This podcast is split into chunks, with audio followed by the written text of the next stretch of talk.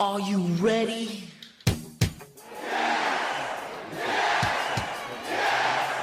Uh, let's get ready to rumble!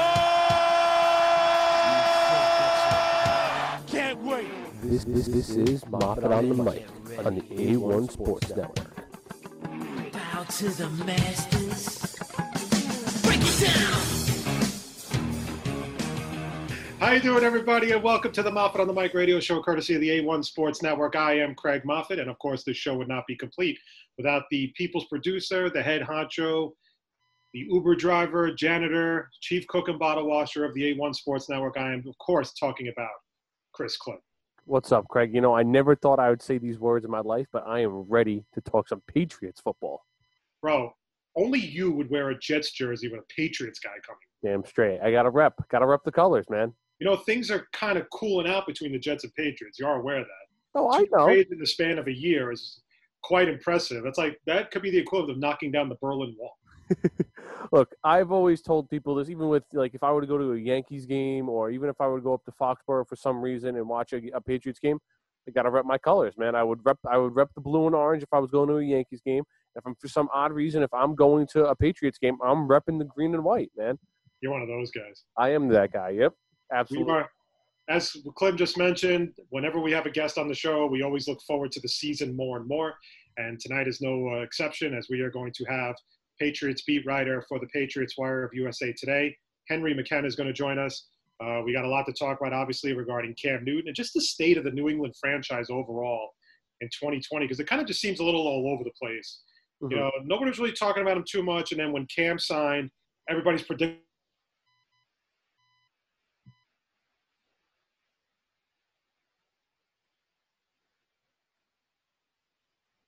Cam. But uh, we're going to get Henry's uh, opinion on that and a, a lot of other stuff to talk about as well. And uh, as we were saying before, um, we're just waiting for Henry to join in. Patrick Mahomes just signed a new deal with the Chiefs, 10 years. Um, I think after all the incentives, it equals out to $503 million.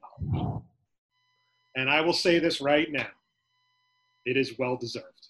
well deserved. I Well will leave it at that because number one, the funny thing about a guy like Patrick Mahomes was nobody knew what to expect out of him when he got drafted. Mhm. Remember, a lot of people thought he was just going to be the the guy who knew how to run Kingsbury's air raid offense. Right. And that was it. So there was definitely some question marks about Pat Mahomes coming into that draft. The Chiefs traded all the way up. Did they trade up with Buffalo? Yes. Oh, I. I think it was Buffalo. I could not remember if the Texans traded up with Buffalo to get Watson or did the Chiefs trade up with Buffalo to get Mahomes. I hmm. cannot remember. Let me look at it real quick. But look, either way, at the end of the day, the guy is a phenomenal quarterback, just came off a Super Bowl win. And let's call it what it was, man. The Chiefs had no leverage. They literally had no leverage in these negotiations. Yeah. Now, that doesn't mean you give Mahomes whatever he wants. You're not going to give him $100 million a year, obviously. But the guy just won you a Super Bowl. Your offense is, I would think, they should be number one in the NFL and everything.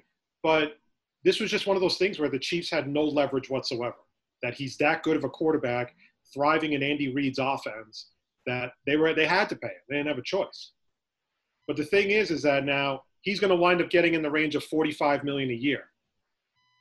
Dak wants the same thing, or maybe a little less, and that's where it gets interesting with the Cowboys. That's where it's going to get very interesting because at the end of the day, is Jerry Jones going to pony up that big money for a guy who a lot of people think is not a top 10 quarterback? What do you think? I don't think. I mean, look, I 100% look. Every cent of money that Patrick Mahomes is getting from this deal is absolutely worth it. Super Bowl, uh, MVP, he deserves it all. He he. How, how do I say? He defied what everyone was saying about him coming out of college, and he did that and a and more. MVP, Super Bowl, best offensive. And I think it even has like an injury guarantee too, which also helps them. But look, this is this is a deal you knew what was it was going to get done. Yeah. You knew there was, there was no way the Chiefs were going to let Pat Mahomes walk, even though they had plenty of time to get a deal done. But listen, he delivered a Super Bowl championship. He was an MVP. The fact is, the Chiefs knew they were going to have to pay him. Quite frankly, $45 million right now for a Super Bowl MVP quarterback is a bargain. It's a bargain when you look at it. hmm And that's what the whole drama is, you know, when you, because I said this to my wife's cousin. I said, I guess we'll expect a Jamal Adams tantrum at some point today about Oh yeah. Oh yeah. Probably. Mahomes getting his deal. But it's a well deserved contract. He's earned every penny of that contract. Yeah. Again, for Exactly. a guy that had a lot of question marks coming out of the draft, and he did. People knew he had the arm. People knew he had the mobility. It was just the fact of was he a product of a particular offense, and that's what people didn't really know. That's what people weren't really sure about with regards to Pat Mahomes. Mhm. But he proved them all wrong, and he won the Chiefs a Super Bowl, and he got Andy Reid finally off the schneid Exactly. Super Bowl championship. So, but um, look, at the end of the day, it's a great deal for him. It's a well-deserved deal. Now the next question becomes, when does Deshaun Watson get paid? Yeah. I think. I think he. I mean, he's been playing great as well. You know, just I, I would say he's top seven quarterback in the league right now, and he's very deserving of a high contract. I wouldn't say that much money, but maybe like thirty-five mil a mm-hmm. year. He's, he's up. He's up there. I think. I think he's very well deserving of, of a big contract. No, so at the end of the day, I mean, this is, but this is the type of stuff that you know the Jets are dealing with with Jamal Adams, and you see the night and day difference with position, right? Mhm. Because quarterback is the anchor of the offense. You have a good quarterback, you don't let that guy go, especially if the guy wins you a Super Bowl. Right. Jamal Adams is a little bit different. He's a safety. So when you see a guy like Mahomes, what did he throw for 5,000 yards last year? Was like around that. Something around there, probably. Yeah. Now, the funny thing was, before we started, I was on Twitter and somebody had posted Jamal Adams' stats and for this year, and they said he had 23 pressures in 2019, which is 10 more than the guy in second place, which was Malcolm Jenkins. Mhm. But the thing is, when you hear something like that, 23 pressures compared to 4,500 to 5,000 yards, however many touchdowns, and a Super Bowl ring, hmm doesn't quite go into the same boat, if you catch my drift. No, he does. Yeah, he absolutely doesn't. But yeah, his stats from last year: he had 26 touchdowns, five interceptions, and he threw for over 4,000 yards with 66 percent. Watch your mic. My bad. but listen, at the end of the day, it's a great deal for Mahomes. It's a great deal for the Kansas City Chiefs, and their franchise quarterback is locked and loaded for the next 10 years. Yep.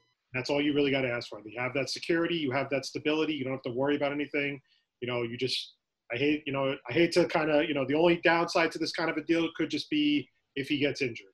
hmm If it's like a knee injury of some kind, but you know, you don't even think about that right now. You're just happy that negotiations went smooth, and he's going to be basically a Kansas City Chief. Most, I would be surprised for life.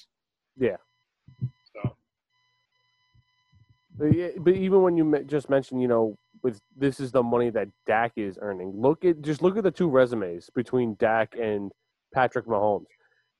Patrick Mahomes blows Dak out of the water, and he, uh, Ray Charles knows that can see that Patrick Mahomes is a way better quarterback than Derek Dak uh, Dak Prescott, and the, it's it's just absurd that Dak is asking for this money. He literally but you But can you can argue at the same time that Dak may have hit his peak in Dallas.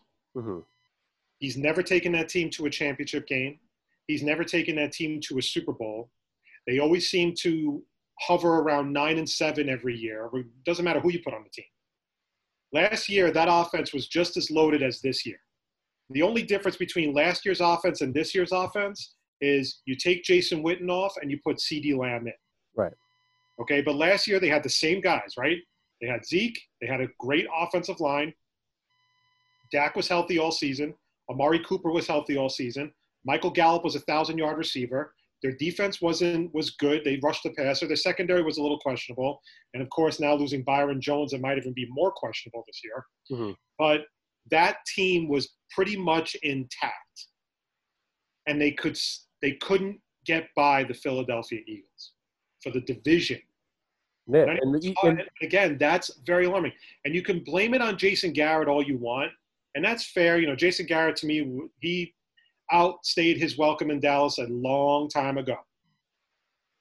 But at the end of the day, it's also on Dak. And for a guy who's going to sit there through his agent and demand 40 to 45 million dollars a year to re-sign with Dallas, all you have to do is look at the film of his games to see that he is not that type of quarterback. Right. And the thing is, even bringing in a guy like Mike McCarthy this year, you keep your OC and Kellen Moore, so Dak shouldn't be losing a step. He should not be losing a step if you keep the same offense and the same OC, even if you have a new coach. Right. And I just don't know what Dak Prescott is. Yes, he's a great stats guy. He does not turn the ball over very much. I think last year he threw about 30 touchdowns. He had a good season. He had a good season. Yeah. But if Mahomes is getting this amount of money and he's a Super Bowl winning quarterback, I easily have to take 10 to 12 million dollars off what I'm paying Dak Prescott for the year. And I don't know if I want to pay him that kind of money because I don't really know what he is. Yeah, because he hasn't. Yeah, he hasn't taken that next level that the Cowboys, the Cowboys and Cowboys fans want Dak to take. They saw he had a good rookie year, and they have to need Dak Prescott, but he never took that next level step. He's always been like average. He's been an average quarterback, which is which is no, it's nothing bad. But you're trying to win Super Bowls out here, especially when you're the Cowboys. You're America's team. You're America's franchise. Quote Cow-. What's that? Oh, yeah. quote unquote America's team. But the Cowboy fans will protect him and blame it on Garrett. Hmm Just like the way Jet fans tend to protect Darnold and they immediately blame Gase. Right. But the reason is, is because they just don't, they personally don't like Garrett. They personally don't like Gase. But as I've said on the show a few times, when does the onus fall on the player to succeed, to take this team to the next level? Darnold's a little bit more understanding. Two years, has not played a full season yet. He's missed three games each season. And towards the second half of last year, he showed strides of being that quarterback. And you Mhm. hope it, it goes into 2020 if there's a season. But from Dak, man, I don't see that improvement. I don't see that I got to take my team to the next step, which is first I got to get them to the playoffs, which the Cowboys always seem to struggle to do hmm and then I got to get them to the championship game. There's always expect big expectations for Dallas every year. The NFL is salivating for a Dallas Super Bowl. They are salivating for a Cowboys Super Bowl because the revenue stream will go through the freaking roof. There are so many Cowboy fans in the United States. We're not even talking about Texas. But right now, there's nothing that tells me that Dak is that quarterback. hmm Nothing. Not one thing. Yeah, there's nothing. He's just been average. Not bad, not amazing, average. And again, that's not when you have a team like the Cowboys, like the offense they have. They have the, the best O line in the league, one of the best running backs in the league. You have a nice combination in CeeDee Lamb, and CeeDee Lamb now, and Dak Prescott is not the guy to take you to the next level. Unfortunately, like you could probably put Lamar, Patrick Mahomes, a bunch of quarterbacks in, you know, onto that team. Okay, I guarantee you they get to the A- NFC Championship game or better. I'll give you one better. Could you argue that next year, 2020, hmm the best quarterback coming out of the NFC East could be Daniel Jones? Yeah. Do you No, think Daniel Jones can can have a make an better argument. season than Dak Prescott? You can make an argument that Daniel Jones could be better than Dak Prescott because Carson Wentz has not been Carson, the 2016 Injured. Carson Wentz. Because since he's been injured, he has not been the same quarterback. Dak Prescott has never went to that next level that everyone wants him. to. He's been good. I'll give him that. He's been good. He's not Super Bowl good. He's not NFC Championship game good. If Daniel Jones takes takes that next step, he could easily be the next uh, the be, the best quarterback in the NFC, NFC East. And the thing is, is that listen, Daniel Jones, outside of the turnovers and the fumbling, had a pretty good rookie season, especially for the fact that Giant fans just hated him when they drafted him. They hated that pick up and down. Mhm. But now, here's the thing that worries me about Daniel Jones in year two new coach, new coordinator. That's always a little troublesome for me. Now, Garrett is the coordinator, so that could work to his advantage. You know, Garrett's a quarterback guy. Maybe it could work to his advantage. And you are bringing back basically the same personnel Sterling Shepard, Golden Tate, Evan Engram, Saquon Barkley, of course. So the tools are there for Daniel Jones to succeed. And I could argue he could have a better season than Dak Prescott. No, you absolutely could because again, like you mentioned, if all those other guys, you know, take their next levels as well, especially Daniel Jones, him having the whole reins of the season now, it could easily be Daniel Jones could be the better court, the better quarterback in the NFC East this year. Now, see what- get back to his what he would look like an MVP when he before he got injured. If Dak Prescott can finally take that hump, Dwayne Haskins is he's not even in the question. So I'm not even I'm not even worried about Dwayne Haskins yet. But it, it there is Oh. an argument to make Oh, that Daniel. the, here's the thing about here's the thing about Dwayne Haskins. They have not given him the tools to succeed yet. Mhm. When you don't give him, if you're going to pull the same card everybody pulls for Sam Darnold about the weapons, then you got to show the love for Dwayne Haskins in that department too. Now, the Redskins stumbled across Terry McLaurin last year, had a great first season for the Redskins. But you haven't surrounded Terry McLaurin around other weapons that can distract. So that's going to affect Dwayne Haskins. And if you're becoming a running team with Derrius Guice and um, uh, Adrian Peterson is still on the roster, of course, okay, fine. But you cannot expect your quarterback to take a step forward in 2020 when you don't provide him the tools for 2019 Mhm. that you had from 2019. And the thing is, is like, for example, Mike Francesa the other day, because Ira from Staten Island had called in. And, you know, if you've ever listened to Mike Francesa or just WFAN, Ira always calls into every show to talk Jets. And like, he's like an optimistic, he's like the optimistic pessimist. Okay. He's the type of guy that tries to look for the silver lining, but he agrees too much with what everybody else says. Mhm. So he kind of cancels himself out. Like, he doesn't know how to formulate his own opinion. And that's just from him being a Jet fan for like, I don't know, 50 years. But Mike Francesa said, "Is there any other team that has a worse receiving core than the New York Jets?" Uh, yeah, Washington. I haven't heard it. Half the guys on Washington's receiving core are rookies. Mhm. In fact, I could I could name a few teams right now that have an equal or worse than receiving core than the Jets. I will start with Washington. I will continue with Oakland. I don't like Oakland's receivers at all, outside of the tight end, Darren Waller. I mean, I think Tyrell Williams had a good season last year, towards the end of the season at least. And then they have uh, Jerry Jeudy. So I mean, No, they don't have Jerry Jeudy. They have Henry Ruggs. Henry Ruggs. Here's the right. problem. But here's the problem. You've overloaded that receiving core with rookies, Mhm. and that for a veteran like Derek Carr, that's not that's not a great thing. Yeah. You definitely want to get some veteran presence in that receiving core, which means you might be a little over reliant on the tight end because your receiving core is not that great. And the thing is, look, at the end of the day, here's my here's my thing. No one was complaining about the Jets receiving core when they went six and two, when Sam threw 13 touchdowns, threw ran for two more, and only had four picks in the last eight games of the season. Right. Nobody gave a rat's ass who was lining up at receiver for the Jets. Now all of a sudden it's like, well, their, receiving core is by far the worst. I don't care. you know, I like their receiving core the way it is. I like Jamison Crowder a lot. I think Denzel Mims. I'm not. A, I don't have high expectations for Denzel Mims in his first year. I don't expect him to be uh, DeAndre Hopkins, but Rashad Perriman and Robbie Anderson cancel each other out as far as I'm concerned. You have two quality tight ends in Herndon and Ryan Griffin. You just hope Herndon is 100% healthy, ready to go. And you have some you have some decent depth. I like Braxton Berrios as a slot receiver a lot. I like Vyncint Smith. You know, but we have to develop. We don't develop anybody anymore. Mhm. We don't develop, then how are these guys ever going to get good?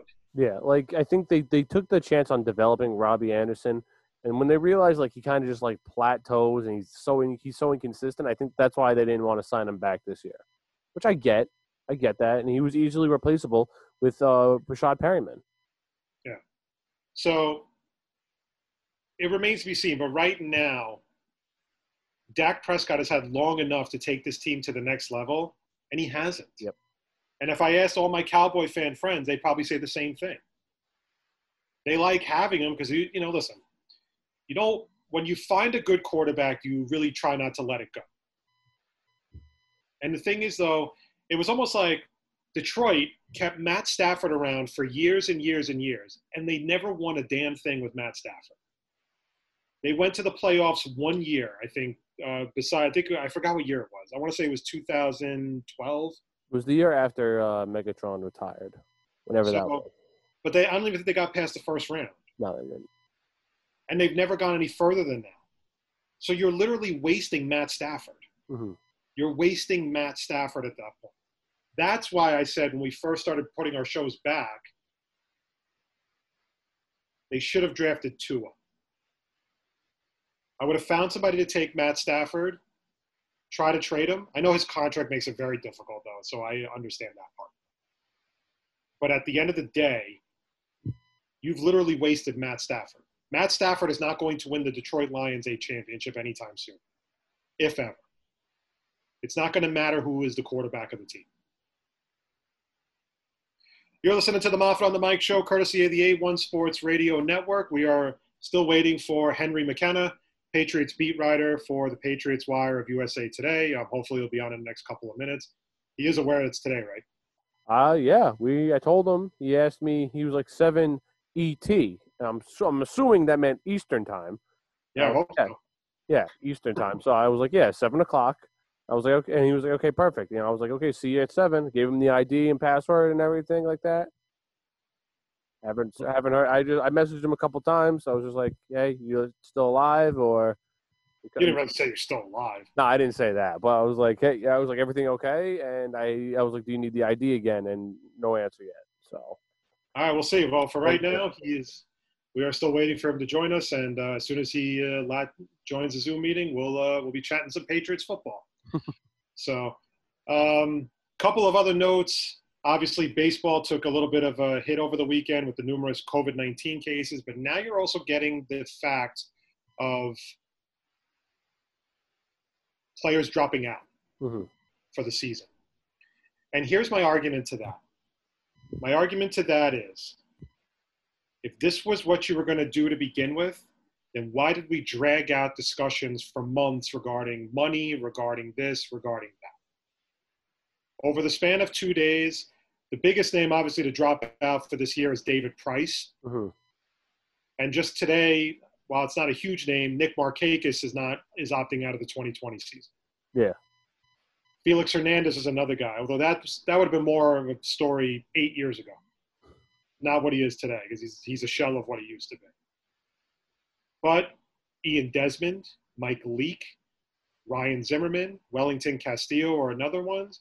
There's a lot of talk going around that Trout may opt out this year because I think Trout just I think his wife just I think he just has a newborn baby.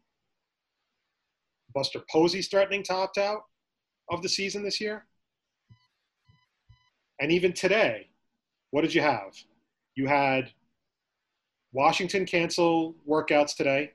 Houston cancel workouts because they didn't get the COVID test back in time. Mhm. So now there's a problem with the testing system with regards to just getting the results quick. And that's not a good thing. So then you start to ask yourself, I mean, now listen, this is just the beginning. Throw into a fact, two Yankees just tested positive DJ LeMahieu, Luis Cessa. Adding more to that is the fact Masahiro Tanaka took a line drive off of his head from Giancarlo Stanton. Do you get the sense that this is just bad luck? Yeah. Almost like signs from God not to move forward with a baseball season. it's not it's not a good look. And uh, like you even just said, if people were just planning to opt out anyway, or even if they weren't, they're just seeing like, oh, you know, like I'm just going to do it now because everyone else is getting tested positive. I'm going to drop out. Then what what what's the point of even carrying out this season? Then? Because God, you know, you games like like uh like Trout, uh, um, Acuna, Altuve, Bregman, all these big name guys, they drop out no one's going to pay really pay attention to baseball. As sad as that is to say, I mean, I agree. Yeah, it's like because people will watch to be like, oh, I can't wait to see Mike Trout. If Mike Trout's not playing, I'm not watching any Angels games. If Alex Bregman, you, Jose- understand the gravity of the situation, all right? Because look, if you take Mike Trout off the Angels and he winds up not playing the 2020 season, you can pretty much eliminate the Angels from postseason play. Yeah. Because they're not going to be, they weren't going to be that great of a team anyway because they don't have the pitching. You also have Shohei Ohtani coming back from Tommy John, and he's going to be a two-way player this year. He's going to be a pitcher and a hitter. Mhm. So that's another part, you know. But that's a bad. I mean, it's not a bad look. What you have to do to sacrifice, if you have to make the ultimate sacrifice for your family, I respect that immensely. Yeah.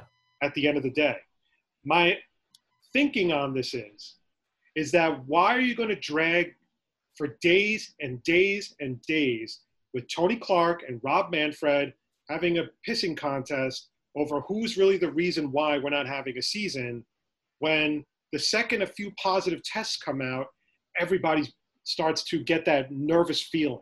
Right. And you have players who don't understand why they're moving forward with it. So, were they even notified of how this was going to work? Because it's pretty alarming if all of a sudden, after a couple of days of being with your team, and there's a couple of positive tests, all of a sudden now you have people, you know, players dropping out of the season, and other players are sec- are questioning why are we even doing this? Right. If you had those things to begin with, then you should have made it very clear to Major League Baseball that I'm sorry, we don't feel comfortable moving forward with a season. If it means our salaries, so be it. This is the scary part about COVID. This is the very scary part about COVID because it disappeared for, not disappeared, let me rephrase that. It died down a little bit to the point where it wasn't a major issue. Something else got in the way, which was ultimately the Black Lives Matter movement, hmm the toppling of Confederate statues, and all that other stuff. We were so fixated on that, we forgot about COVID. Yeah. So fixated on that that we it never dawned on us. And of course, the hot weather comes back. People are getting tired of being in their homes. They want to go out. They want to do this. They want to do that, and they can't. They can't. Then, out of left field, COVID comes back with a vengeance. Now you have a new record for cases in Florida. You have a record of cases in Arizona. You have a record of cases in Texas. Texas is demanding that people wear masks now wherever they go.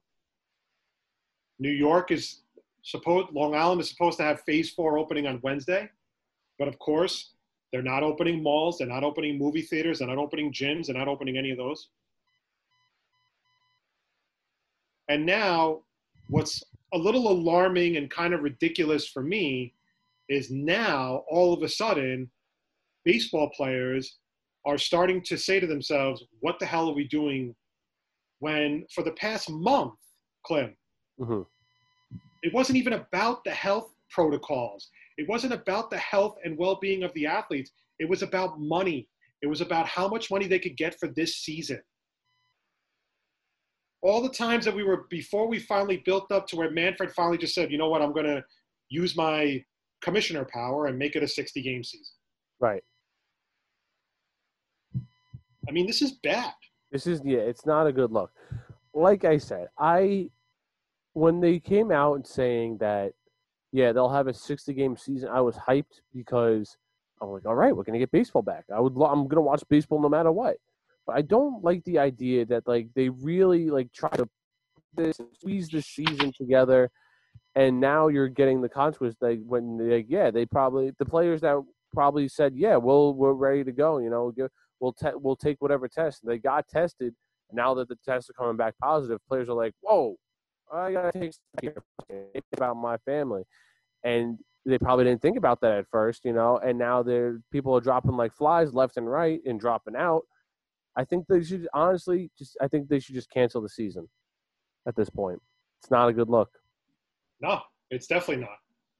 And the fact is, is that again, you don't know what's going to happen because we're still a few weeks away from games being played. hmm Today, tonight, they released the schedule. I don't know if you saw. I saw the Mets got uh the Braves opening day. The Mets have the Braves to start the season. Then they have a home and home with the Boston Red Sox. Okay. And then they go to Atlanta and then to Washington and then home for the Marlins. I mean, listen, there's no way you can make this, you cannot sugarcoat this schedule. This is a difficult schedule for the Mets. Yeah. There's no question. The last three series home against the Braves, home against the Rays, and at the Nationals. So that's going to be a pretty brutal stretch of 10 games right there at the very end. But right now, people are kind of freaking out here. And Where was this outrage months ago when you were negotiating with the league about getting a season again?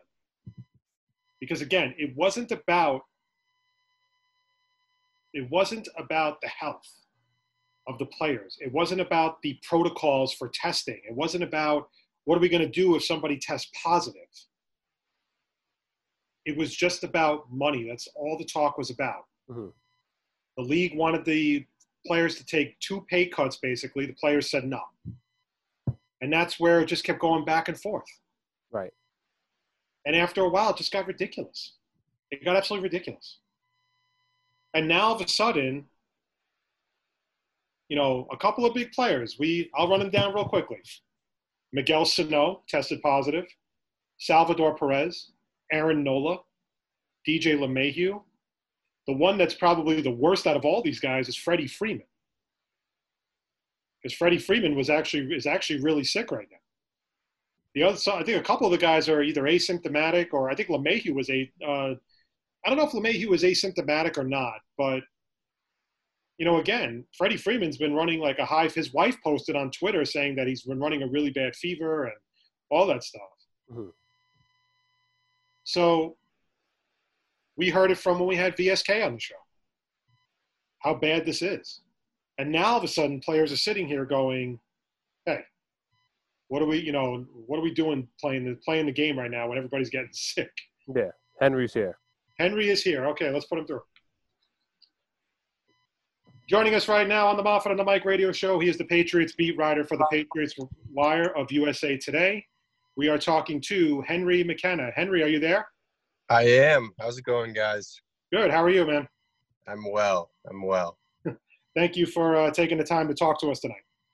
Thank you. I'm glad to be here. Okay, so obviously uh, the big news from uh, Patriot Land uh, last week was the signing of Cam Newton, and um, my I guess my obviously the the big question is why does it seem like the Patriots have soured on Jarrett Stidham after signing Cam Newton when we basically heard throughout most of the offseason that they seem to be very high on him, and even the defensive players such as Devin McCourty and Stephon Gilmore seem to be hyping him as you know as a good quarterback. Well, yeah, you always have to be careful with what is being said in New England because it's rarely what is true. Bill Belichick is the master of controlling public relations. He always has been.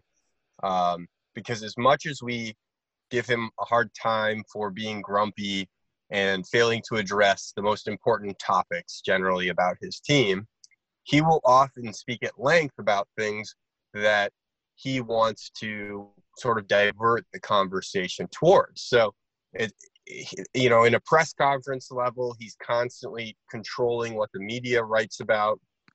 And I would say, um, from what people don't say, he is controlling that, right? Uh, the, the players get indoctrinated with a very thorough media training process when they join the Patriots. Um, and so there, there's just such a careful level about what kind of information leaves that organization. So, it, with that in mind, I think when you hear that Jarrett Stidham's hype train is kind of moving, um, you wonder, okay, is that to help the Patriots get leverage against Cam Newton's agent?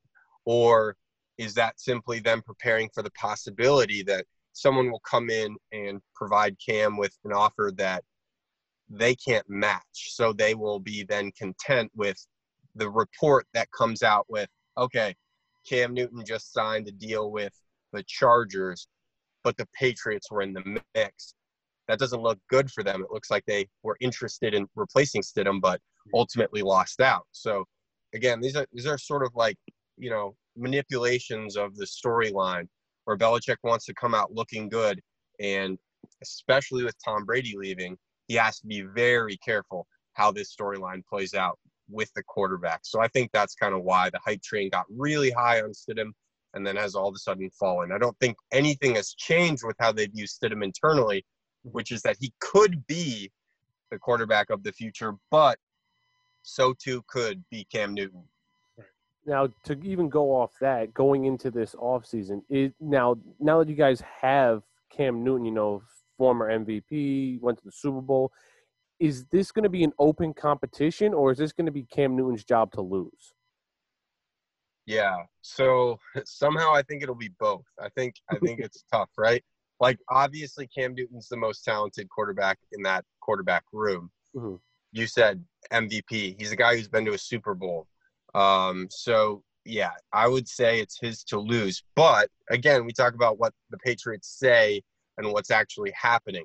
What the Patriots will say is that it's an open competition, um, and and contractually, you know, it technically it is right. Like Hoyer is making the Brian Hoyer is making the veteran minimum, just like Cam, and and Jarrett Stidham is making you know a very very mediocre rookie contract because he was a fourth round pick. So from a financial standpoint, you know they've set themselves up to justify the the the language that they're going to use, which is that it's open competition. But I think if we're all being real, we all know that Cam Newton is the most talented guy. They would not have signed him if they didn't think he could beat out Jarrett Stidham, right? Like, why bring in, um, why bring in this huge conversation um, about him if if they didn't think that he was going to beat out Stidham? So I think it's I think it's um, mostly that it's his job to lose, even though we'll hear that it's an open competition. You know, every year the Patriots seem to lose m- multiple guys on uh, offense and defense. This year was no exception. Obviously, the big one, Tom Brady, and then they traded Gronkowski to Tampa. But on defense, they also lost Jamie Collins, Kyle Van Noy, and they traded Duron Harmon to Detroit. Obviously, the secondary is still intact, the McCourties and Patrick Chung and Stephon Gilmore. But with the losses of Collins and Van Noy, do you think that's going to put a lot of pressure on a second year player like Chase Winovich to improve on his rookie season to generate a pass rush? Yeah, I think you're exactly right. I think so. I think Chase Winovich has a big uh, burden to bear. I think John Simon, another veteran, has a big burden to bear. And then, interestingly, I think they've got sort of this mishmash of versatile linebackers that they brought in this season. So, like Brandon Copeland, um, the guy you're familiar with. Yeah, former Jet. Um, he, uh, I think he strikes me as the kind of guy that the Patriots could turn into Kyle Van Noy, uh, where you know maybe he's gone underutilized in um, the Jet system, and they've identified a versatile guy who they can sort of reassign into a different role. Um, you know, but obviously those those sorts of risks go awry all the time, whether it's you know NFL or Patriots. Um, so if it doesn't go right with Copeland, they drafted uh, the Alabama linebacker Anfernee Jennings. They drafted the Michigan linebacker Josh Uche. Mhm. So they have these this sort of like deep stable of linebackers that I think they hope can kind of like they can massage it into a capable three down core. I do not think these players will all be three down players. Winovich was largely a third down player. John Simon was largely a first and second down player. So, and and if you look at Anfernee Jennings, the Alabama prospect or product, he was largely an early, he or at least projects to be largely an early down prospect. And Uche probably will play more third down stuff. Um, so you can see how they're going to piece together the Kyle Van Noy and Collins Boyd, um, and even a Elandon Roberts to to a small degree. He didn't have a huge um, impact in 2019, but he went to Miami this offseason. He was like sort of a hard thumping inside linebacker guy, but obviously that job's kind of dying in the NFL these days. Um, sticking with the defense, you know, I gotta. I'm watching the 2020 draft, second round, and you guys drafted Kyle Dugger, the uh, the safety from Division Two, and watching it, I'm like, you know what? Everyone's like bashing it, like, oh, how can the Patriots? I'm like, in my mind, I'm like, you know what? Bill Belichick's an evil genius. He knows what he's doing. So can you can you have some uh, background on like why the the Patriots did draft him and like what they saw in him and to take him in the second round? Yeah, it's a good question for sure. Um, so I did like, I did a little bit of uh, reporting on. I mean, obviously, I did I did a fair amount of reporting on Dugger, but I did a little story on him, um, which which meant kind of calling the coaches that have been around him in his college career because he's had a few. Mhm. And I almost like didn't write the story about Dugger because it was like so obvious in a way. It was like he's the best kid ever. Like he's supremely talented. He is an engineering. He has an engineering degree, um, which which sort of speaks to like his ridiculous work ethic and intelligence because he was the best player in Division Two. Mhm. Um, and he really was by far the best player in Division Two, whether it was returning three punts for touchdowns in a single game, or um, you know flying across the field at a speed that nobody else can match in D two to get an interception. And that's not even to speak to his ridiculous size. He's like six foot two, runs I think a four four, though don't quote me for sure on that. um, and so he's just a special prospect, um, regardless of what level he came from. But do I think that that means that he's sort of like a low floor, high ceiling guy? Like totally. I think the Patriots probably acknowledge that. That's why they took him in the second round, a round where Belichick tends to take those high risk players. Rob Gronkowski, obviously being a player that panned out super well. And then like Ras-I Dowling or um, Cyrus Jones, a more recent, cor- both cornerbacks, both guys that did not play to their draft status. So it's a place where Belichick has had a high bust rate, but also like a crazy return on like a very select few who do very well and the rest do very poorly. So, um, you know, Dugger strikes me as that guy. It's like he's either a perennial Pro Bowler in like two years, or he's a guy who it seems like the athleticism was great, but it didn't translate from D2 to NFL. Henry, um, one of the things the Patriots also did, which I thought was a little strange, besides, of course, during the draft trading with the Jets, um, because this is like basically this is two deals the Jets and Patriots have made in the past like six months, which is like the equivalent of knocking down the Berlin Wall in many ways, because like that was never like a remote possibility ever under any GM. But um, the Patriots drafted two tight ends in the third round.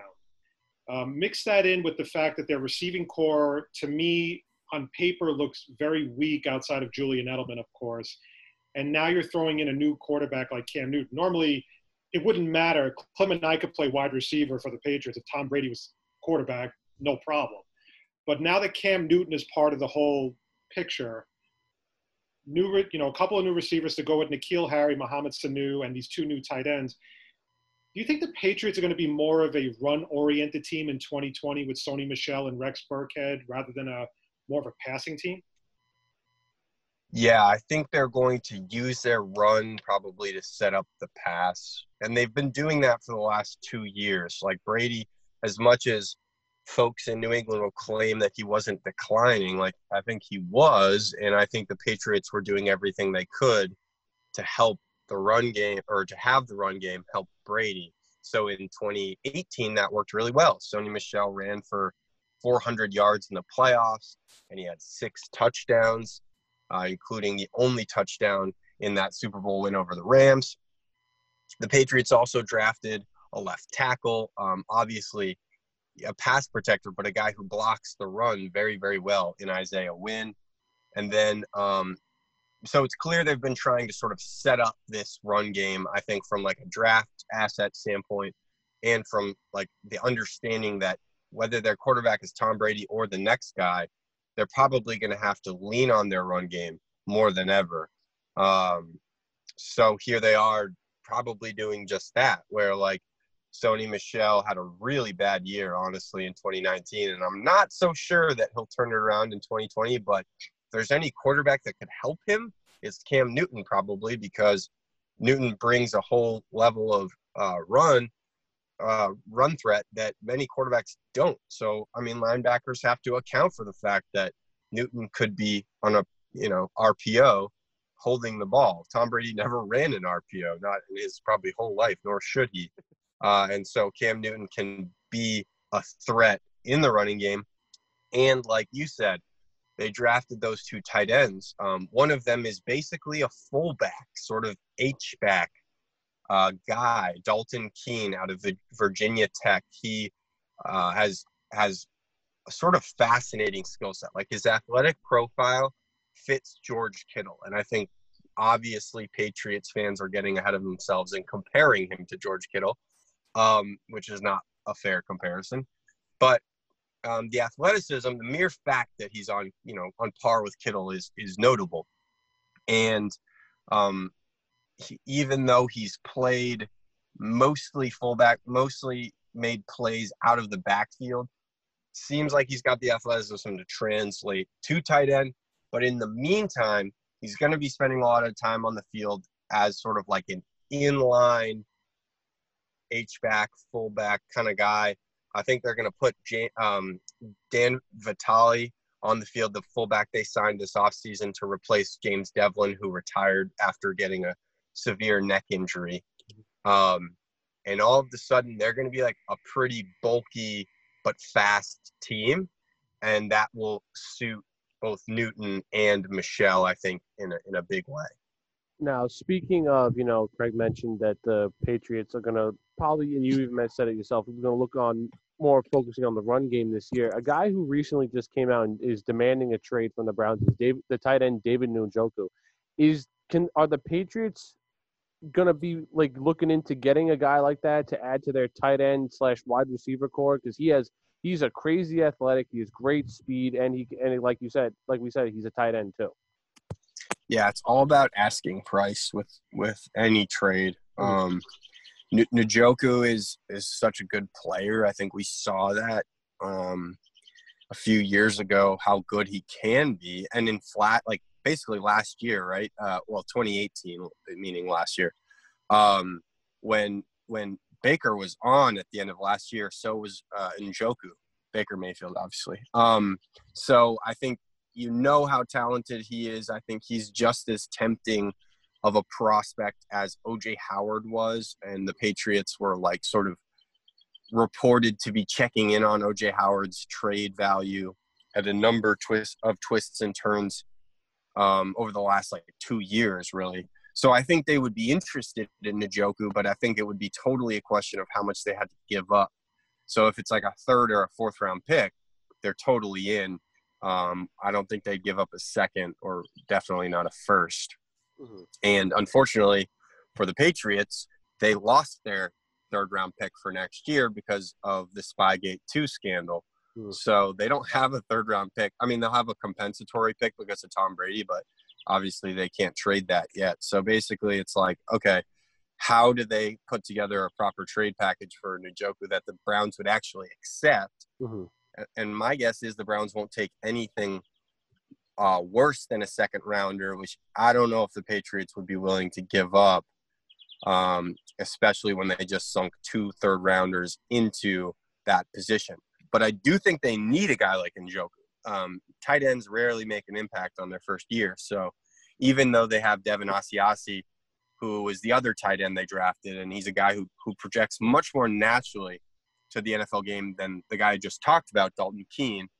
I do think that um, Njoku would be like the perfect fit for them as sort of like a bridge player or, or even like a long-term threat um, as a move tight end. But but it, not sure that the trade value will quite match up for the Patriots. We are talking to Henry McKenna, Patriots beat writer for the Patriots Right Wire on of uh, USA Today on the Moff on the Mike show here, courtesy of the A1 Sports Network. Henry, um, I wrote this question down, so I'm going to try to see if I can ask it without sounding a little confusing, if you don't mind. so basically, it seems every year the Patriots they lose a lot of guys. They make a couple of questionable moves in the offseason, and then all of a sudden they make a big splash. Obviously, this year the splash, if you want to call it that, is Cam Newton. Last year, I'm going to call the splash when they were able to get him was Antonio Brown. And then when that happens, we automatically run to say the Patriots are back and they're going to win the AFC East and they're going to, you know, they cat- they're already catapulted into at least a number three seed.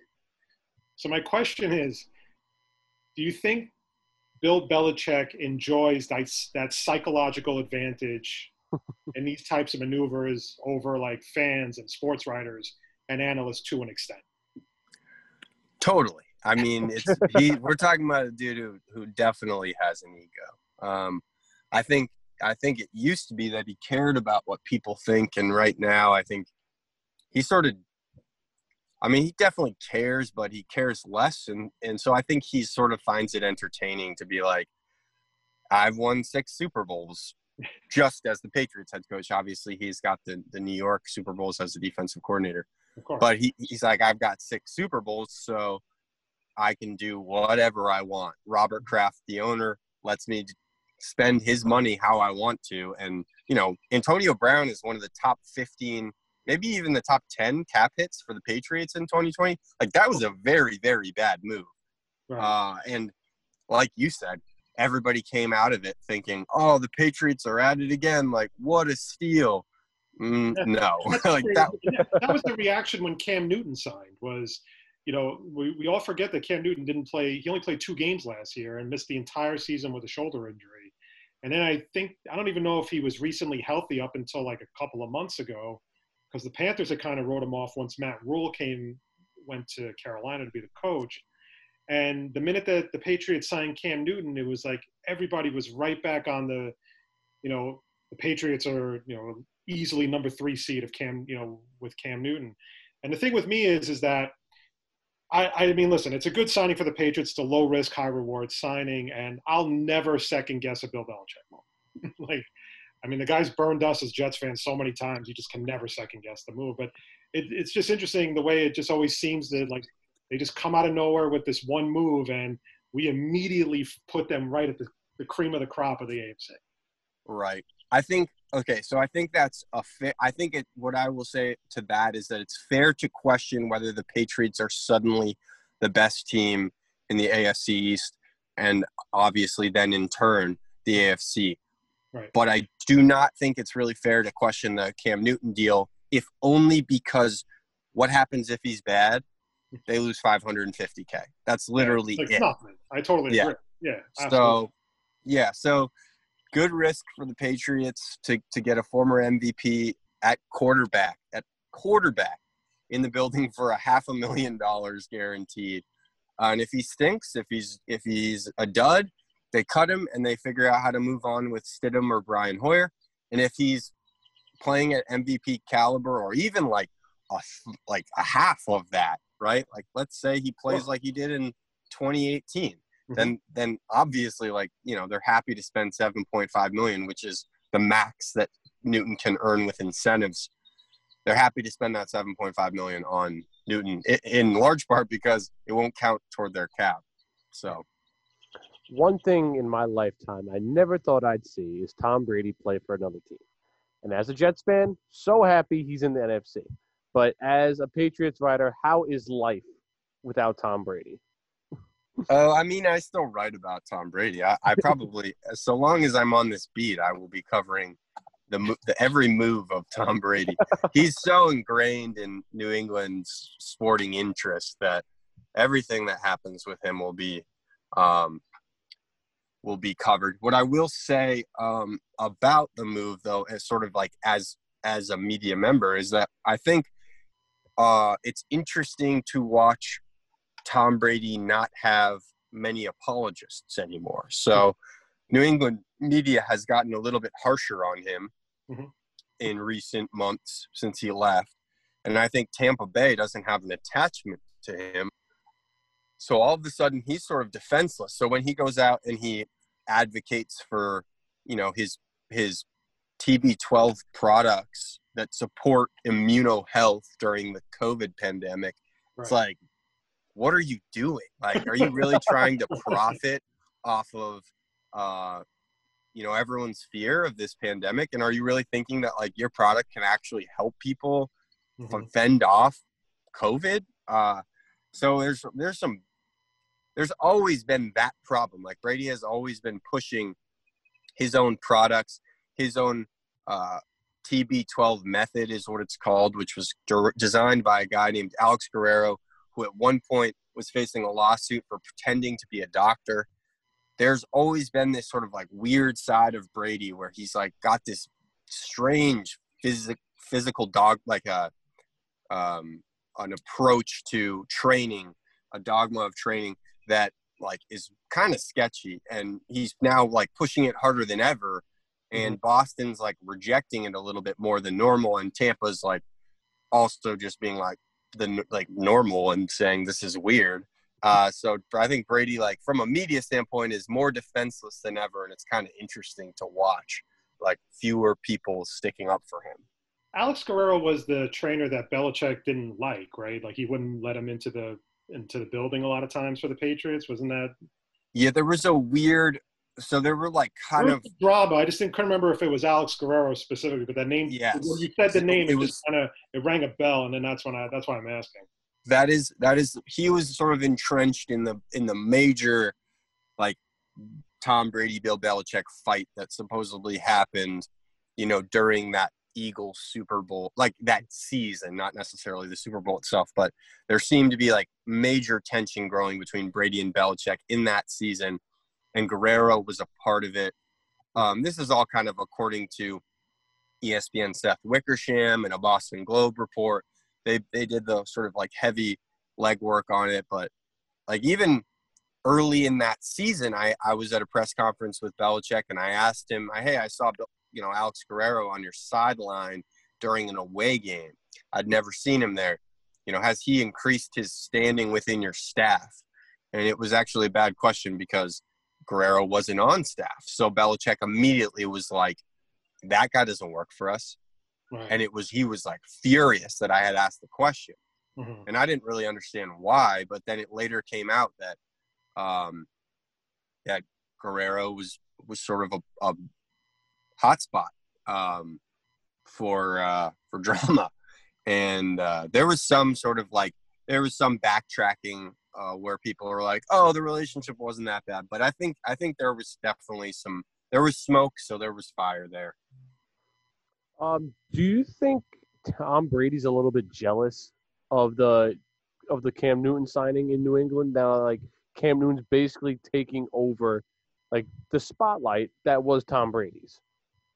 I bet it. I mean, I think it's probably natural. It's only natural for someone to to look back at like their old job and see someone Mhm. take over, and maybe like Newton will have success. And I think, may, you know, and if Brady doesn't, like again, it's only it's only human to be like, what could have been, right?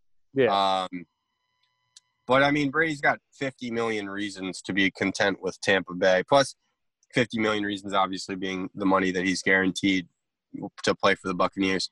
Plus, his offense is so good. Like, I think, I think Tampa sets him up so nicely to be um, the best quarterback he can be, s- sort of statistically speaking. Mhm. Um, so if he can go have like a Peyton Manning year uh, when Manning w- was blowing up in Denver, I think that's kind of what Brady's looking for is like to cement his legacy. Even if he doesn't win a Super Bowl, even if statistically he just has like one good year Right. and blows up, I think he'll be content. Um, but yeah, I mean, I can't I can't get inside Tom Brady's head, but I know if I was leaving um, a place where I won six Super Bowls and and a and a guy as as sort of impressive as Cam Newton showed up, then then I would probably be a little jealous.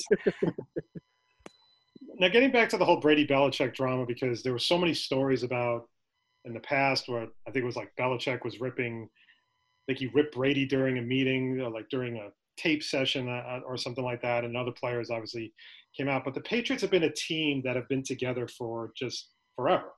The same offensive line, pretty much. Julian Edelman, Tom Brady, Rob Gronkowski, you know, just to name a few. Did it just be, get to a point where Belichick is Belichick? but like Brady and Gronk and Edelman were basically like, look, Bill, we won six Super Bowls together. Like, I don't think I need to be ripped because I messed up one play. You know, it just kind of seems like that's where people just got tired of Belichick's antics. But at the end of the day, was that pretty much what it was? Just the fact that they were together for so long that they just didn't understand after winning six Super Bowls why they, you know, Belichick's going to still keep giving them a hard time. it, it could be that. Um, it could be that because I think Brady endured Belichick's harsh criticisms for um, many years, and um, I think he probably got to a point where, you know, think about who Bruce Arians is. I mean, he's known as one of like the most laid back, um, hands off coaches. Um, philosophically, their their offensive schemes are so different. Bill Belichick likes has has at least in the Brady era liked to have Brady, you know, throw passes within 15 yards and use that quick processing power to get the ball out fast, get the ball out accurately, and um, move chains uh, to a degree where it's sometimes boring. Versus Bruce Arians is like, let's just let's uh, what's the line that's famous from Arians? No, no, no guns, no glory. I don't remember. Uh, that's probably a terrible guess at it. But anyways, he's all about throwing the deep ball. He's all about getting aggressive, um, and so it's philosophically different. And then you see that materialize sort of in a day-to-day level, where Arians lets his players, you know, he he sends them home for holidays. He tells coaches that work for him that if they miss uh, one of their kids' practice uh, games or dance recitals, that they're fired. Bill Belichick is so very opposite of that. So I think if we're just going to extrapolate merely from that, that Brady went from one extreme to another, then perhaps yes, it, it speaks to what you're saying, which is that Brady was ready for something, not just ready for something new, ready for the exact opposite. um, you know, even though me and Craig are both Jets fans, I'm going to ask a Giants question here, quick, and it's going to be about Joe Judge. Can you give us just like a little bit more information on Joe Judge? Because Norm, when the Giants hired Joe Judge as their head coach, I was it was a bit of a question mark to me because you don't really see, you know, special teams coordinators go from special teams coordinators to head coaching jobs. So it was a little mind-boggling to me. So maybe you have a little bit more insight on what kind of coach Joe, uh, Joe Judge is? Sure. Yeah. So at this time last year, actually, I wrote a big, uh, about thousand word story on why I, I why Joe Judge was getting head coaching interviews and why I thought he was about a year out from getting a head coaching job. Mm-hmm. So, but the irony is the reason why I thought he was going to get a head coaching job this year was because I thought he was going to do a great job with the Patriots receivers and help them overachieve, and that would propel his reputation as a special teams coordinator and as an offensive sort of at least someone who can do more than special teams, right? Because if you can coach receivers, maybe you understand. Um, so that was why I thought he was on the precipice of, of, of a head coaching job. Not only that, I guess, but I, I, I have come to respect him a great deal, sort of as a, um, everybody I speak to about him respects him a great deal about coaching, um, about his understanding of the X's and O's, about his professionalism, his work ethic. I mean, he just he just sort of like he was he was he's been groomed to be this for so long. It feels like everybody has known this about him. Um, now, of course, plenty of coaches have come up through Belichick's system and have have kind of felt the same way, right? Like that they were groomed to be, you know, a, a head coach, and they haven't succeeded um, or very few have. So uh, definitely that that's a possibility. But I have always been impressed by Joe Judge. The one thing that bugs me a little bit about him right now is uh, how he's flirting. I would say a little bit too closely with the uh, Belichickian approach to uh, media and probably how he's handling the locker room too, where it's like, everything's an open competition. I don't really want to get specific about players right now. Mm-hmm. I just kind of want to like let things play out. Um, I think that I think that kind of rubs people the wrong way. You saw it with Matt Patricia, who was like he showed up in Detroit and immediately the Detroit Free Press was like ripping him, right? Uh, and leaking reports about players being unhappy. And I think like a big part about being a head coach, particularly in New York, is that you have to control the media storyline. You have to appeal slightly to um, the media. You have to be likable, uh, so they'll portray you in a positive light. I wonder if Joe Judge kind of stepped off on on a wrong foot to a degree. Um, but yeah, I think he can recover. I think he is. Um, he's going to be a, a pretty solid coach. Um, and the fact that he coached special teams just kind of means that he's worked with every player on a team. He's worked with offensive players. He's worked with defensive players. Uh, he's worked with specialists. So he knows how to relate to these guys. He knows um, to value a, a, a phase of the game that is going undervalued these days, but clearly matters because Belichick Belichick loves it. So I think that speaks to it. Yeah, it's funny you mentioned that about Judge because it kind of reminded me a lot of um, when Eric Mangini was the head coach of the Jets, and one of the Eric Mangini just basically, I mean, he would literally give you no information about anything. When he was at, it was almost like another Belichick in a way. I mean, I guess that was just that was just kind of like the vibe. I mean, that's what he learned from Bill when he was in New England as a defensive coordinator before he became the head coach of the Jets. But he kind of did the same thing. It was just like you know, we'll let you know it's a competition. like it wasn't, he was very vague too.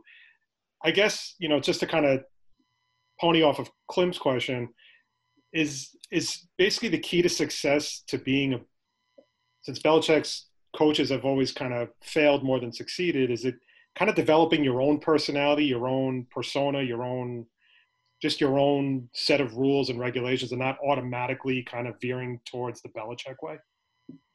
Yeah, I think I think coaches defer to the Belichick way because that's the way that they've learned to coach. So like Matt Patricia has ne- he never coached in another environment. He didn't learn from anyone else.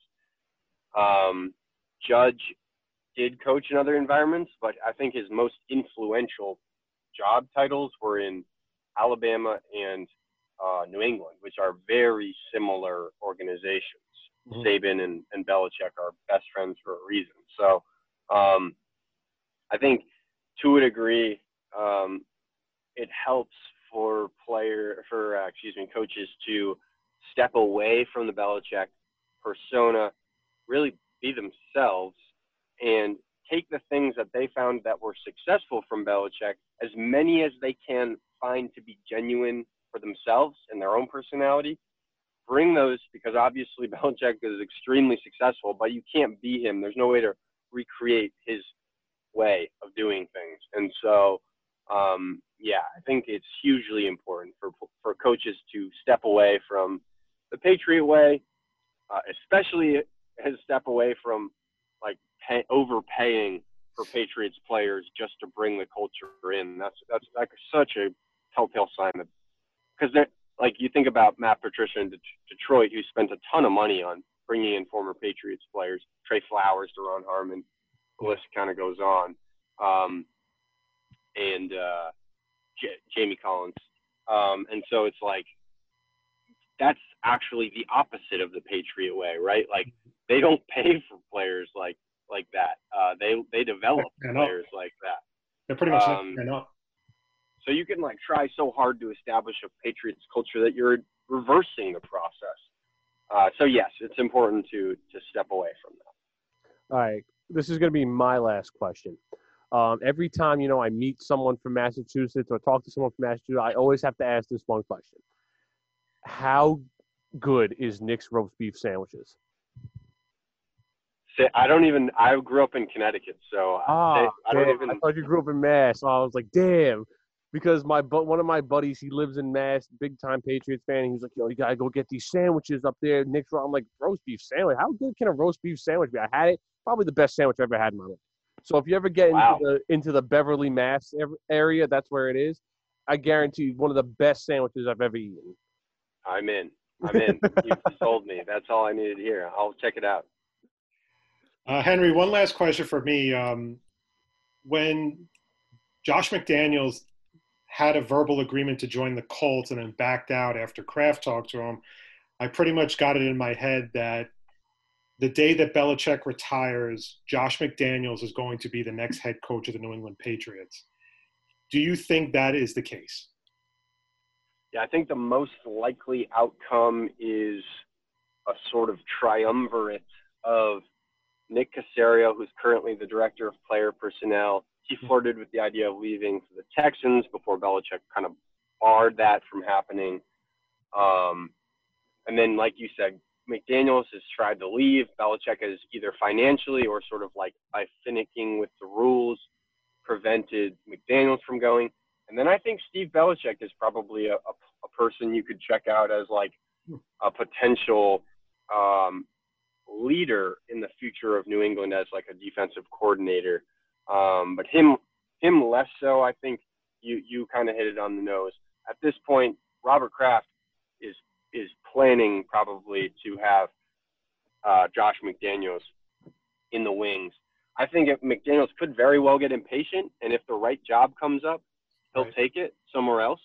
Um, but in the meantime, McDaniels is just going to wait for Belichick. So it's kind of going to be one or the other. Like either McDaniels' favorite job, like this year, it sounded like the the Browns job might have been a good fit for McDaniels. He was like ready to take that. The Right. Browns went with Stefanski. So every year, I could I would guess that if a t- if a team that looked as tempting as the Patriots came up, McDaniels would go, and if not, he's happy to wait to be the next Patriots coach. Yeah, because every, I mean, it's the only logical explanation that made sense as to why he didn't take the Colts job. Was it had to be just because it only the only thing that made sense was eventually he's just going to be the next head coach. It's almost like it reminds me in Baltimore where Eric DeCosta was the assistant GM for so many years, and so many teams wanted to interview him, and he just pretty much knew he had an agreement to take over for Ozzie Newsome when it was time when Ozzie Newsome decided to retire as the general manager. So it was the only explanation that made sense, and I just I just couldn't see any other outcome. I mean, McDaniel's name comes up every year for head coaching jobs, and after the Indianapolis thing, I don't know if teams just kind of shy away from him now because they don't want to be humiliated if he you know backs out of another deal. But it just seems to me like the only thing that makes sense is he's going to eventually be the next coach of the Patriots. Yeah, and that may be that may be. All right, one last thing on a fantasy. I, I know on your Twitter profile it says that you're a fantasy football guy. Um, I have to ask this question because I've recently joined leagues that I'm not used to. And I guess my question is why do teams put such an emphasis on drafting running backs over receivers when it's kind of one and the same? You mean why do fantasy football teams prioritize that? Yeah, because like I think if you rush a bunch of touchdowns compared to a receiver catching touchdowns, it almost seems like the points don't really change. They almost like cancel each other out. So I was never really sure as to why running backs were valued so much higher than receivers. Right. It's an issue of scarcity, right? So it's like there are 32, um, there are 32 wide receiver ones uh, in the NFL, and then you know every team plays usually uh, a wide receiver two in every formation. So um, you know 64 receivers get snaps, and like how many receivers catch uh, for over a thousand yards every season? How many receivers score eight or more touchdowns every season. I bet the number is is uh, almost double the amount of running backs that rush for over a thousand yards and the amount of running backs that rush for um, over eight touchdowns. Just looking at last year, it may be even more than double. It may be way more than double. It's Right. probably like four times as much. So when you're looking to draft in the first round, what you want is someone who gives you not just um, a big amount of points every week, but more points comparatively than the other team's best player, uh, and and a greater advantage. So like that's why quarterbacks shouldn't go in the first few rounds. Is like on average, a quarterback will actually only give you like a few points more per week if you're using like let's say you had drafted Aaron Rodgers in the second round or or like who was going in the second round last year? Probably like Drew Brees and Patrick Mahomes. Drew Brees would not have given you a significant return on investment because he, every week is only like two points higher than you know the guy that you could have gotten in the in the uh, seventh round. Maybe it was like Right. Lamar Jackson, or maybe it was even uh, like someone you picked up on waivers. So this is sort of a roundabout way of explaining it, but basically it's like if you draft Ezekiel Elliott with the first overall pick or Christian McCaffrey, they are going to be so significantly better than the running backs you will get in the sixth round.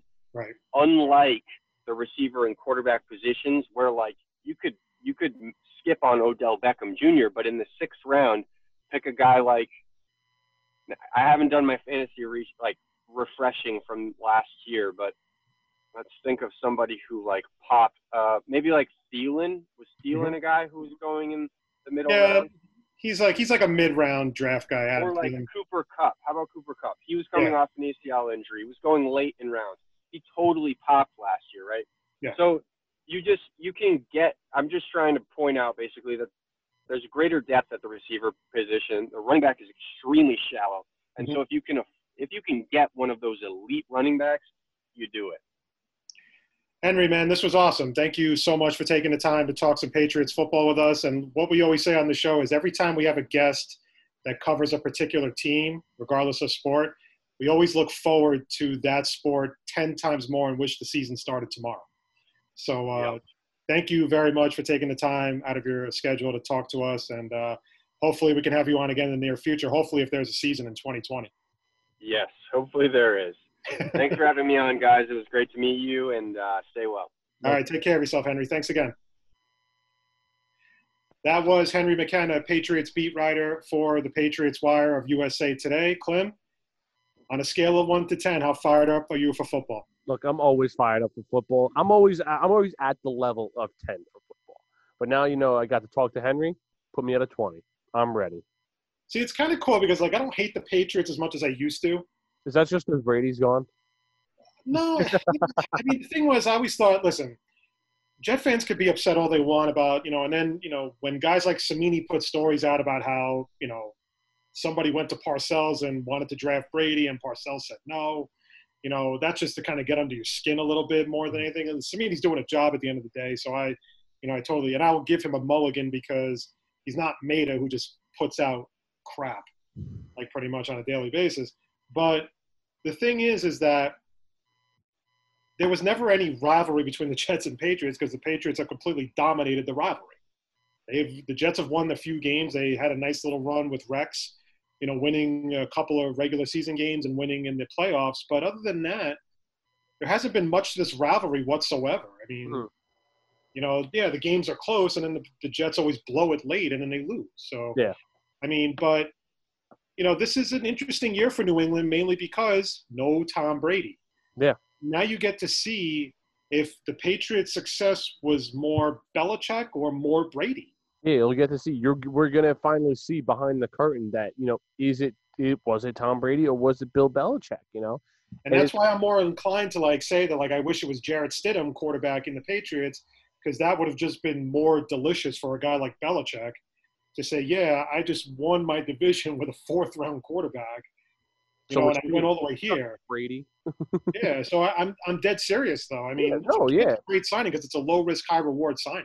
Yeah, um, You know, at the end of the day, we really now see how good. Well, not how good. I don't want to go that far, of course, but you know, the extent of what made the dynasty. Was it more Brady or was it more Belichick? yeah, exactly. That's what we wanted to see. You know, and we unfortunately we're we're not gonna get to see that for maybe another year or so. So it's up in question. But like I said, I've never like I don't like the Patriots.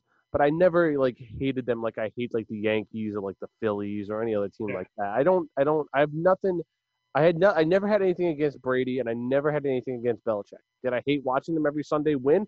Absolutely. But I had I had nothing against them.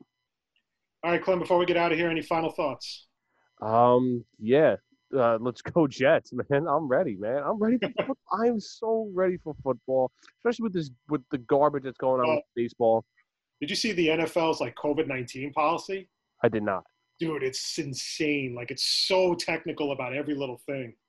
And at one point there was like a conference call, and Philip Rivers actually asked a very good question. And he said, "What if it's Super Bowl week and during the bye, hmm a player that's valuable on the team tests positive and is asymptomatic? It's like, do we follow these procedures? Are we just kind of letting it go because of the Super Bowl? And the NFL is like, nope, we're we're sticking to these procedures. So you're basically out of luck in many ways. And I mean, listen, with all due respect, I don't know if the Colts are going to the Super Bowl with Rivers this year, but I mean, it's just it was a great question that asked during a just during a conference call, just to kind of detail it. It's mm-hmm. very detailed. It's very confusing. So like, if you get a chance to look at it, look at it, but it's really, really confusing. Uh, one minor wrestling note for us, uh, for me in general. Um, Impact Wrestling Slammiversary is coming up on the 18th, and they are teasing some former WWE names joining the uh, appearing at the event. Um, there's already a rumor that Gallows and Anderson are going to be there as like a, a confirmed, but now there's some talk that um, Create A Pro founder Brian Myers could be going as well as Heath Slater Ooh, because um, Brian Myers tweeted something about July 18th, and I don't know if that's the end of his uh, non-compete mhm. WWE, but uh, he could be going to Impact as well as Heath Slater. Heath Slater is definitely confirmed, I think, for Impact, but not until Slammiversary. Well, I was just about to debug that news because I heard earlier today, PW Insider reported that Heath Slater is supposed to appear on Monday Night Raw tonight, and in fact, ipso facto, he did. Yeah, he's under con. The thing is, he's still under contract, Oh, so okay. he, he doesn't have to leave yet.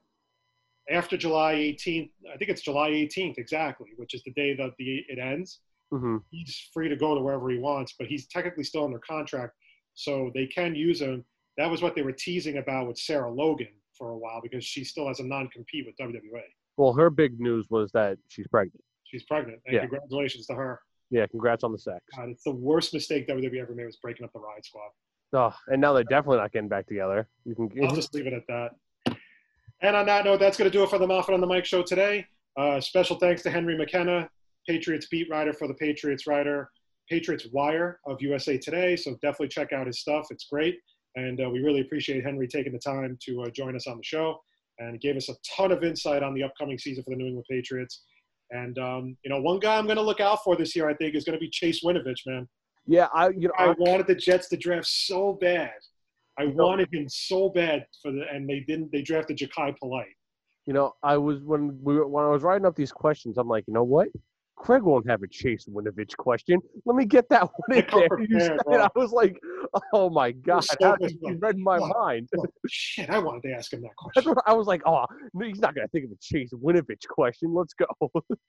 But uh, again, we want to thank Henry McKenna for taking the time to talk to us again, talk some Patriots football. Check out his stuff on the Patriots Wire of uh, USA Today. Clem, thank you for holding it down like you normally do. You can follow the show as always on Instagram at Moff on the Mic, Twitter at Moff on the Mic, and my Facebook page as well. You can also follow the A1 Sports Network. Check out the website. Clem had the pleasure of going to the Nathan's Hot Dog Eating Contest press conference where he got to meet Joey Jaws Chestnut and possible future guest on the Moff on the Mic show, women's champion Miki Sudo. Definitely check out the website. Check out all the interviews. They kicked ass. And uh, uh, we're gonna on our next show we're gonna talk to Clem. Clem's gonna give us the feedback and uh, a little drama, Clem. Little drama. Apparently, uh, somebody took issue with you being at the A1 uh, on behalf of the A1 Sports Now we're going to the Nathan's Hot Dog event. So we'll get into that as well. On behalf of the People's Producer, Chris Clem, I am Craig Moffat. This has been the Moffat on the Mic Show. Wherever you are, stay safe, wear the damn mask, and uh, have a great rest of the day. And we'll be back with another show tomorrow. Uh, just recapping everything that happened over the weekend. There was a lot that happened over the weekend in, in all sports. So, again, on behalf of Clem, I am Craig. Everybody, take care of yourselves and have a great evening.